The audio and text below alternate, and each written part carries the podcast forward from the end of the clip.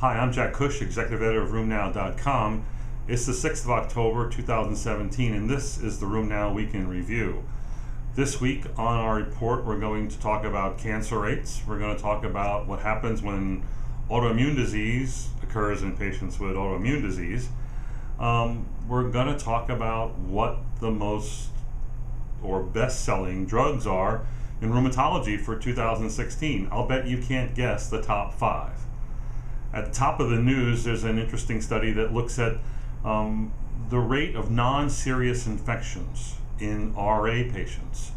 Non-serious infections would be infections like the sniffles, bronchitis, the flu, pharyngitis, UTI. These things happen to all of us every day.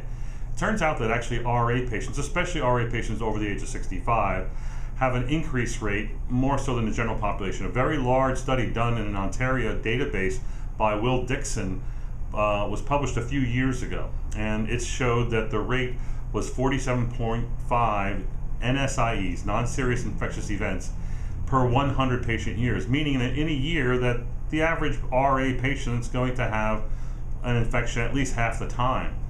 This is a very important, and although this is an old report, I included it this week in the news because I wrote a blog this week about how to manage infections and biologic or DMARD use. And basically I said, I don't stop biologics or DMARDs in patients who have infections unless they have very high fevers, unless they're in the hospital. And the evidence of this is overwhelming, and you should look at it and look at the blog on this. But you need to know this background data from Will Dixon that, again, these events are very, very common. You also need to know that when these drugs are being developed, all these biologics we've used, all the ones that have the warnings that are on television, they all had non-serious infectious events. And in fact, it was a #1 side effect seen in all the trials, occurring anywhere from 35 to 55% of the time. And nowhere in those trials was there a mandate to stop the study drug or withdraw the patient. Patients powered through, continued their study drug, whether it be placebo or the actual biologic. No one got sick, no one died. Catherine Dow and I did a meta-analysis of these and showed that even NSIEs were not statistically increased in patients on biologic, although there was a trend. It's just like the same story you see with serious infectious events. So you can stop, but I'm making a pitch for not stopping because you're spreading the word that these drugs cause infection when, in fact, the evidence for that is really quite scant. So you can look at those two reports.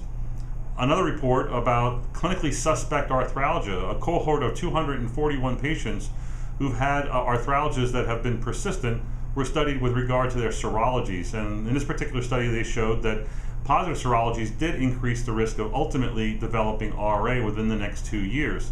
The hazard ratio associated with CCP was as high as 8.5. For rheumatoid, it was as high as 5, and CAR-P antibodies, anti-carbamylated P antibodies, was as high as 3.9. If you were double positive for rheumatoid factor and CCP, the positive predictive value of that was 67%, meaning 2/3 of such patients who have clinically suspect polyarthralgia and were double positive, not surprisingly, 2/3 of them will develop rheumatoid arthritis. Another sort of related report comes about the use of ultrasound. In 2016, the use of ultrasound, where is that study? It's on my paper here. I'm gonna have to find it later. Let's go back to to my list. The frequency of secondary Sjogren's syndrome. I once had the pleasure of driving Norman Talal, who was famous for his work and research in Sjogren's syndrome, professor of medicine and rheumatology from UT San Antonio. He was visiting Dallas, and I drove him from the airport to our grand rounds, and I was a fellow at the time, and he asked me, what's the #1 autoimmune disease amongst all of our patients or in the world? And dopey me said, I don't know. I don't know what I said, rheumatoid arthritis. And of course, he, who is world famous for Sjogren's, told me it was Sjogren's syndrome. Of course, he was including patients with secondary Sjogren's syndrome. So a nice bit of research has shown that the frequency of secondary Sjogren's is not uncommon amongst many autoimmune diseases, especially in patients with RA, where it is seen 20% of the time, and in lupus where it's seen 14% of the time. The interesting thing about having secondary Sjogren's is it is a female dominant finding. It's 15-to-1 females to males when it comes to secondary Sjogren's for both RA and for lupus. So an interesting study comes from the Corona group where they actually looked at the association between infectious risk and disease activity, and they showed that in their patients who had low disease activity or remission, that there was no increased rate of SIEs in patients in their very large database followed longitudinally. They showed that it was the risk of SIEs was 30% higher when the infection rate rose and you went into the moderate to high disease activity group using the DAS. So basically, they showed what others have shown. It's inflammation that drives infection risk, not the drugs.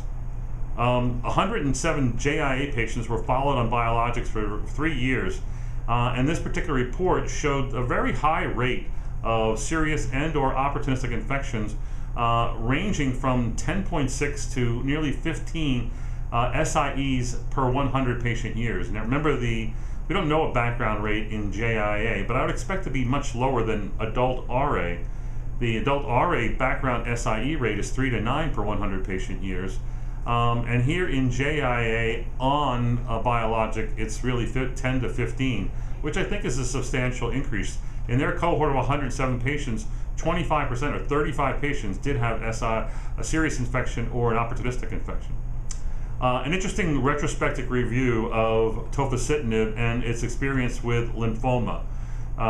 Those of you may not remember a few years ago when tofacitinib was being first approved, one of the early concerns was there may be a cancer risk, and including lymphoma risk. You know, this is what's gone around with the TNF inhibitors and RA, and it's ultimately been shown that there doesn't seem to be a cancer risk associated with tofacitinib. And this is a review of 19 randomized controlled trials and 6,000, almost 6,200 patients who received tofacitinib for over 19,000 patient years. They found 19 patients who developed lymphoma, and a variety that you would see really with an RA, a few being EBV, most of them being B-cell, non-Hodgkin's lymphoma. The SIR on this is 2.62, relatively low, equal to that seen, actually less than that seen with many of the TNF inhibitors, and an overall rate of about 1 per 1,000 patient years. 1,000 patients followed in a year, 1 on tofacitinib is going to develop a lymphoma. That kind of falls into what I've always been saying about the really bad, ugly risks. They're 1 in 1,000 risks. What is the top-selling biologic and anti-rheumatic drug in 2016? Drum roll, please. Humira, still at the top of the list at $13.6 billion. Number 2, Enbrel, second in the list at $7.4 billion. Number 3, Remicade, still holding strong despite the surge, or almost surge, of biosimilars, at $5.3 billion. What's 4 and 5 on your list? Number 4, Lyrica, $4.4 billion. And number 5, rituximab, $3.9 billion. Now, that's not quite fair because most of that rituximab use probably is in non-Hodgkin's lymphoma, CD20 positive B-cell lymphomas. So those are the top 5 drugs in 2016. If you look at patients, here's the report I was looking for before. Those who have idiopathic arthralgias and you use ultrasound to detect synovitis, there is a predictive value to using ultrasound. I don't use ultrasound, my partners do. We know that many of the young rheumatologists and fellows are using this, and finding a place for it in practice remains to be seen. But here's a good example. Idiopathic arthralgias, if you do not find synovitis using standardized methodology, maybe a 7, an ultrasound 7 score, a negative ultrasound test or a negative ultrasound screen has a negative predictive value of 89% for the future development of an inflammatory arthritis. I think that's powerful. An interesting review of what happens in patients with rheumatoid arthritis and who are included in clinical trials if they have comorbidities, specifically comorbidities of depression and or fibromyalgia, or patients who are on SSRIs. Such patients, FM, depression, or SSRI patients who have RA, in clinical trials have a 10% less ACR20 response rate and about half the LDAS, low disease activity responses, and they're more likely to have drug withdrawals and adverse events. Not a good idea if you're doing clinical trials, designing clinical trials, You got to exclude patients with fibromyalgia, depression, and those on SSRIs. You're tainting the data, you're confusing and cluttering up and increasing the noise. Again, in clinical trials, especially clinical trials, you need to be as homogeneous and as pure as possible. That may not equate very well to real life, but you're going to get the answers you need by cleaning up your inclusion-exclusion criteria. What happens as far as psoriasis and psoriatic arthritis? What's the temporal relationship? A nice study looked at that. First off, they showed that 7 to 15% of patients, psoriatic arthritis precedes psoriasis. That's kind of, and some of those will be psoriatic arthritis, sine psoriasis, meaning they'll never develop psoriasis. That's more likely in young people and kids. The remainder who actually have psoriasis, psoriatic arthritis after psoriasis, the median time frame, and this is looking at two different cohorts, that's why I'm giving you two different numbers, the median time to develop psoriatic arthritis after the onset of psoriasis is 7 to 8 years. Another analysis basically shows that about somewhere between 60 and 75% of patients will get their psoriatic arthritis within 10 to 15 years after the onset of psoriasis. A nice report looked at the influence of inflammatory bowel disease on the development of subsequent autoimmune and inflammatory disorders.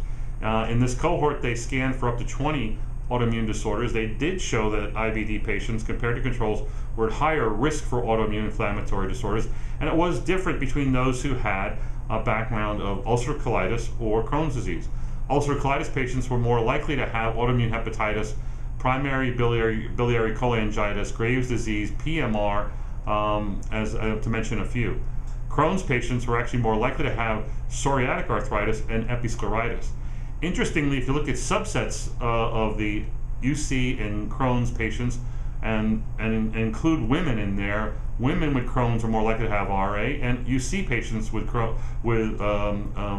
women are more likely to have RA as well. So being female tends to color the onset of rheumatoid and inflammatory arthritis in both those cohorts.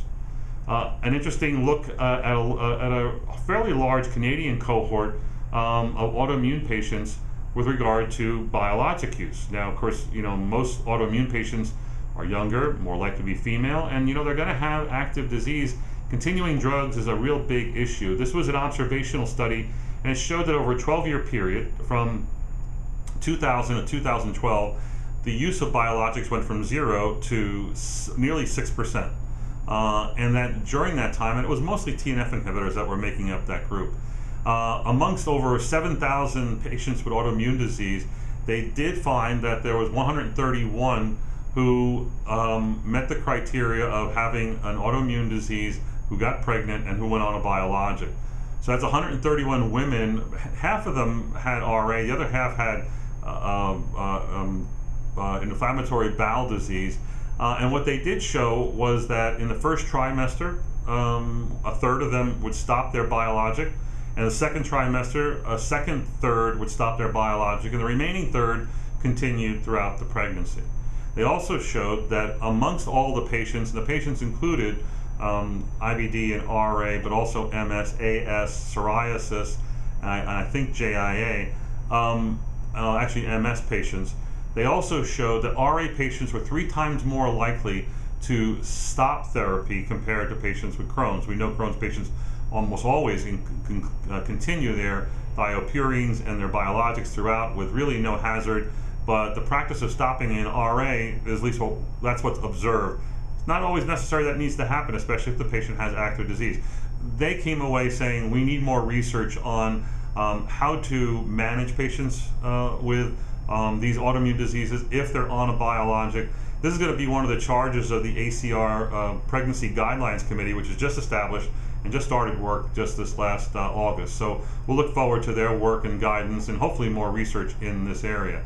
And lastly, we'll talk about alcohol-related deaths and psoriasis. Patients with psoriasis have a higher degree of alcohol-related deaths. It's pretty uncommon. The actual rate is about 5 per 10,000 patient years.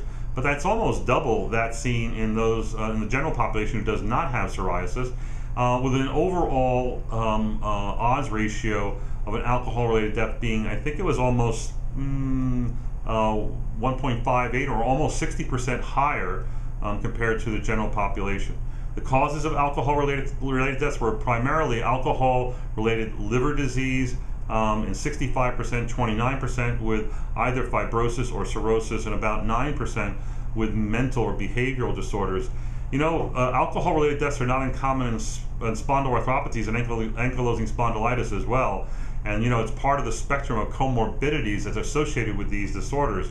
So a lot can be learned from this. Important, I guess, is to counsel your patients about the use of alcohol, and that it can be particularly deadly in patients with psoriasis, who are much greater risk to develop fibrotic and cirrhotic liver disease with methotrexate, but also certainly with alcohol.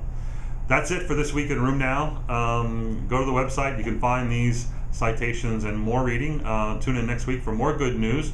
For those of you in the New England area, you can go to ArthroS.org and sign up for the Downeaster meeting, which occurs on Saturday, October 14th. Take care and goodbye.